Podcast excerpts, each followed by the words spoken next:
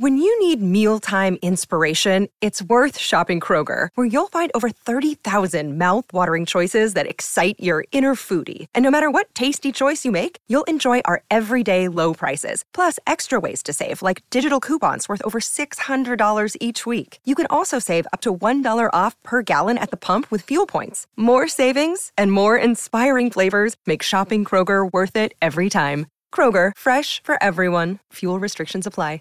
Save big on your Memorial Day barbecue, all in the Kroger app. Get three pound rolls of juicy 80% lean ground beef for $3.49 a pound with a digital coupon. Then get select varieties of flavorful Powerade, Body Armor Super Drink, or Arizona tea for 77 cents each, all with your card. Shop these deals at your local Kroger today, or tap the screen now to download the Kroger app to save big today. Kroger, fresh for everyone. Prices and product availability subject to change. Restrictions apply. See site for details. Welcome to the Top Flight Podcast. My name is Esteban Bailey, and joining me today is Ori Benatar. Today, we are previewing Chelsea. Chelsea had a mixed bag of a season last year. Of course, they won the FA Cup against Manchester United, but they finished in fifth place, falling out of the Champions League spots. They lost to Barcelona in the round of 16 in the Champions League tournament, and Antonio Conte was not renewed, or he was sacked uh, this summer after a pretty acrimonious departure. There's also been a lot of reports linking Thibaut Courtois and Eden Hazard, World Cup heroes from Belgium, to a potential move to Real Madrid. Now, this has been in the works for several weeks now. It seems that it, uh, Thibaut Courtois is likely to move, and Eden Hazard, he might stay for the season, but it's still uncertain. Chelsea's had an interesting summer. Of course, they have brought in a new coach in Maurizio Sarri, who was the Napoli manager last season, who almost uh, toppled Juventus's reign of Serie A. But unfortunately, they came in second, but had probably the most aesthetically pleasing football in the entire continent and maybe even the entire world. Um, they've also purchased Jorginho from said Napoli team. But that, you know, beside that and a couple other potential transfers in Mateo Kovacic from Real Madrid on loan and this new goalkeeper in Kepa, who I'm pretty sure you're going to talk about a little bit.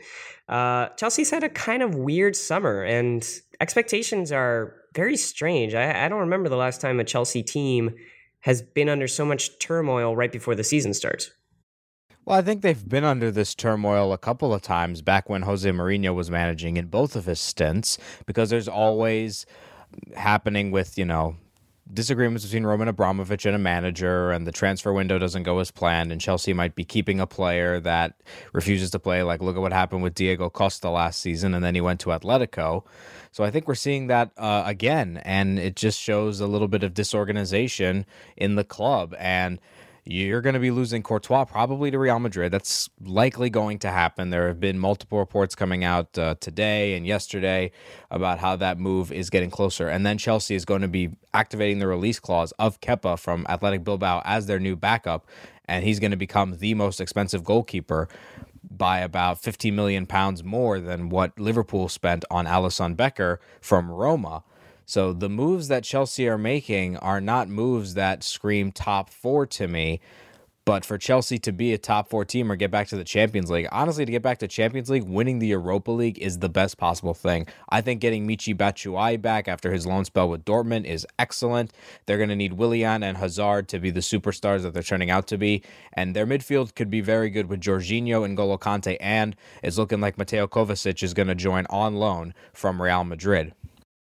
Yeah, I mean, it, when I mean that it seems like a different kind of summer, is that expectations are not as high as they usually are. Even in those summers when uh, Jose Mourinho eventually fell out with the club. There was an, always an expectation that Chelsea was going to challenge for the title, but it does not seem like anybody believes this Chelsea team could even challenge for the title. Now, Antonio Conte came in in the summer of 2016, and he basically revolutionized the English game by introducing the modern Italian back three system that almost every other club decided to try out, including famously Arsenal, which you know had some mixed results, but you know an FA Cup win.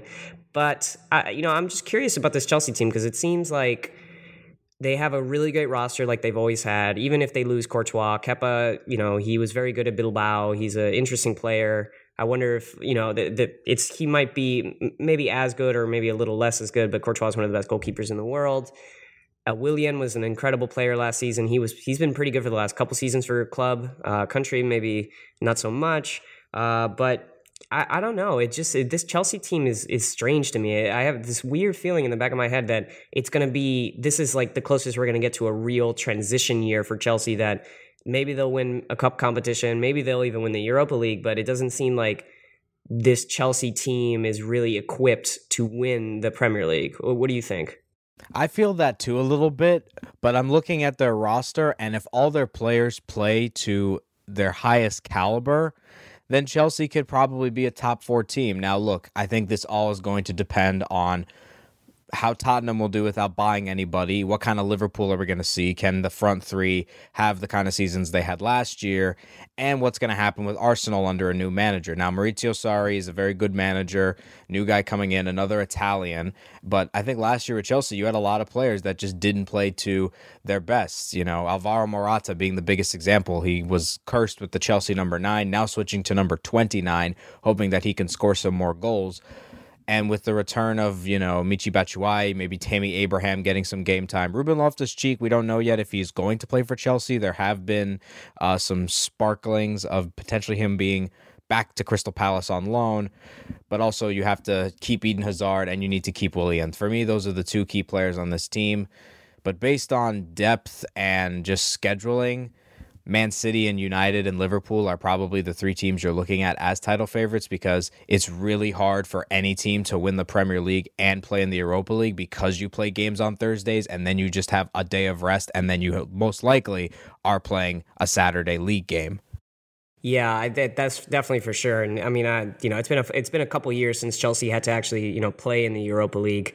But uh, you know, we can talk a little bit about their loanees because you mentioned Ruben Loftus-Cheek. We're not sure if he's going to go. I want to mention some of their players that are being loaned out, just because it's always interesting to see which Chelsea players are going to be, which could potentially help them through the season, but they decide to loan him out. You mentioned Tammy Abraham. There's been reports that he might be getting a move to Brighton.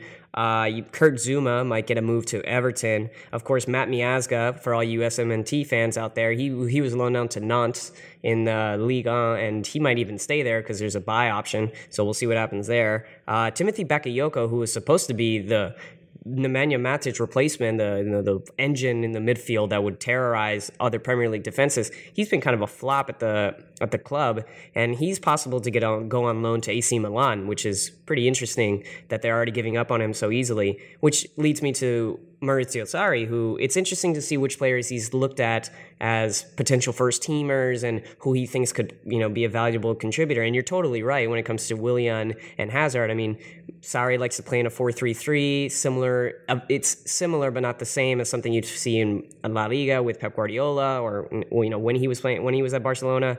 Uh, but there's not as much pressing and it's just really good movement it seems that he he really needs Willian. He really wants Hazard. He believes in Morata, probably more so than Batshuayi, which is interesting if you look at the preseason games.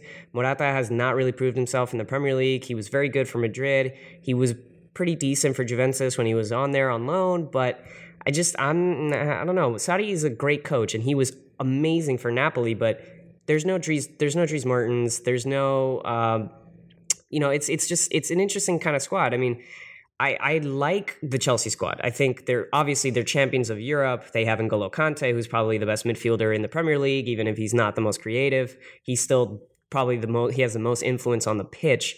It's just like I'm not sure if his tactics are going to be uh, you know implemented quickly enough to have Chelsea do more than maybe win the Europa League or come higher than fourth. You're right that the top 3 are City, United and Liverpool, but I just don't think that I, I, don't I don't even think Chelsea is really a favorite to come in fourth place. What do you think? I don't think so either. I, I like the look of Arsenal, and I think Tottenham has has just developed good enough chemistry, and their players have played together for a long enough time to be a fourth place team. But I think it's also it's good that Maurizio Sarri didn't get every player that he went after because he was very much about getting a lot of Serie A people into Chelsea. Now Jorginho perfect player for the Premier League. He controls the midfield. He's tough. He works out well. Daniel Rugani, I think, would have worked out too. But I think it's great that Chelsea was not getting Gonzalo Higuain, even though there was a lot of rumors flowing around that Higuain was going to be on Chelsea. Now he goes to AC Milan, stays in Serie A. Higuain is not the same goal scorer um, he's been with Real Madrid or even when he was at Napoli. I just don't think he's he's a little bit overrated for me. So I think not having Gonzalo Higuain is, is a good thing for Chelsea because that's going to give Batshuayi a better chance. You also maybe get Pedro to play up front a little bit. Victor Moses maybe can not play wing back like he did last season. So it gives chances for other players to start to score some goals. And then also you look at Callum Hudson Odoi, a youngster who started in the Community Shield against Manchester City, which Chelsea did lose 2 0. And he could be getting some game time also. So I don't think top four is like guaranteed for Chelsea. It's all going to depend how they play against the other London clubs. They got to get points against Tottenham. They got to get points against Arsenal. And also, they're going to have to figure out what kind of team do we play in the Europa League? Do they play a weaker side and still potentially get far in the Europa League, or do they go for that trophy like they did in 2013 when Rafa Benitez was manager? Yeah, I mean, these are the questions that we're gonna have to wonder with Chelsea all season. I mean, they have the squad, they have the talent. We're just not sure if it's really gonna be implemented properly. But I mean, you know, I I I, I can't say that I like Chelsea. I've never really liked Chelsea. Um, I'm not rooting for them at all, but it does seem that the league is more fun when Chelsea is at least challenging for, uh, you know, when they're genuinely challenging for the trophies. Last year, they weren't really a genuine title contender. Uh, the year they won the title with Conte was incredible. I mean, they were the best defensive team and the best counterattacking team with Mourinho. They were one of the best Premier League teams of all time. Um, it's just interesting how quickly this club kind of jumps up and down. But I, one topic that I guess we really should touch on just a little bit is the topic with Roman Abramovich. Now, the Roman Abramovich era of Chelsea has been one of unbelievable success. I mean, Champions League winners, Europa League winners, several Premier League titles, several FA Cups. I mean, it's trophies upon trophies upon trophies. Unbelievable tenure. He's made a lot of smart purchases. They spend a lot of money. But since there's been a lot of I guess, geopolitical tensions between England and Russia, there are talks that maybe Roman Abramovich is not going to be able to control Chelsea for very much longer. And that some of those reports have leaned into why Chelsea on the transfer market has been so they're not they're not as um, aggressive as they usually are uh, this summer. And I wanted to ask you, you know, let's say Roman Abramovich, the worst comes to worst, and he's no longer the you know the owner of Chelsea, or there's some problems that force an ownership change, or some kind of thing where he's no longer the owner. What do you think that impact would be all across the Premier League? I think it'd be a very big impact because then Chelsea's going to have to look for a buyer. And in order for a team to be successful in the Premier League, with the exception of Leicester City's fluke season in 2015 16 when they won the title, you need to have an owner that has a lot of cash. And that's how you're going to be successful because you look at Man City when uh, they were bought by, by the Sheikh. He's turned around the club. Manchester City was never even a top six candidate back when I was a kid in the mid 2000s, and now they're basically top two, top three every season. The Glazers owning Manchester United, the Kroenkes with Arsenal, the Fenway Sports Group with Liverpool, Daniel Levy with Tottenham. So with Chelsea, you're going to have to find a buyer, and it's going to have to be someone that can invest a lot of money in the club if the worst comes to worst. But Roman Abramovich is the face of Chelsea. He is the man that turned the team around, along with players like Frank Lampard and Jason and John Terry, and of course Jose Mourinho as the manager. I don't know if we're gonna see see the worst come to worst. If it happens, then Chelsea should then enter into panic mode because then you just don't have an owner and things can get a little bit messy. That's for sure. All right, so I think I think we've touched upon everything that we need to touch upon with Chelsea, but let's get to the part of the show where we discuss our expectations for the season. Now, of course, Chelsea is playing in European competition, so I'm going to ask you, what place do you think Chelsea's going to finish in? What's their highest? What's their lowest? And also, where how far do you think they're going to get to the Europa League? So, based on the teams that are in qualifying for the Europa League and just based on the teams that have automatically made it, I think Chelsea's highest expectation is to win the Europa League. I think they will go in as the overall favorite. Do they win the Europa League? I'm going to say no because a lot of the times we tend to not see a favorite Europa League team who's automatically qualified from the past season win. Because last season we saw Atletico win and they got um, into the Europa League after finishing third in their group in the Champions League behind Chelsea and Roma.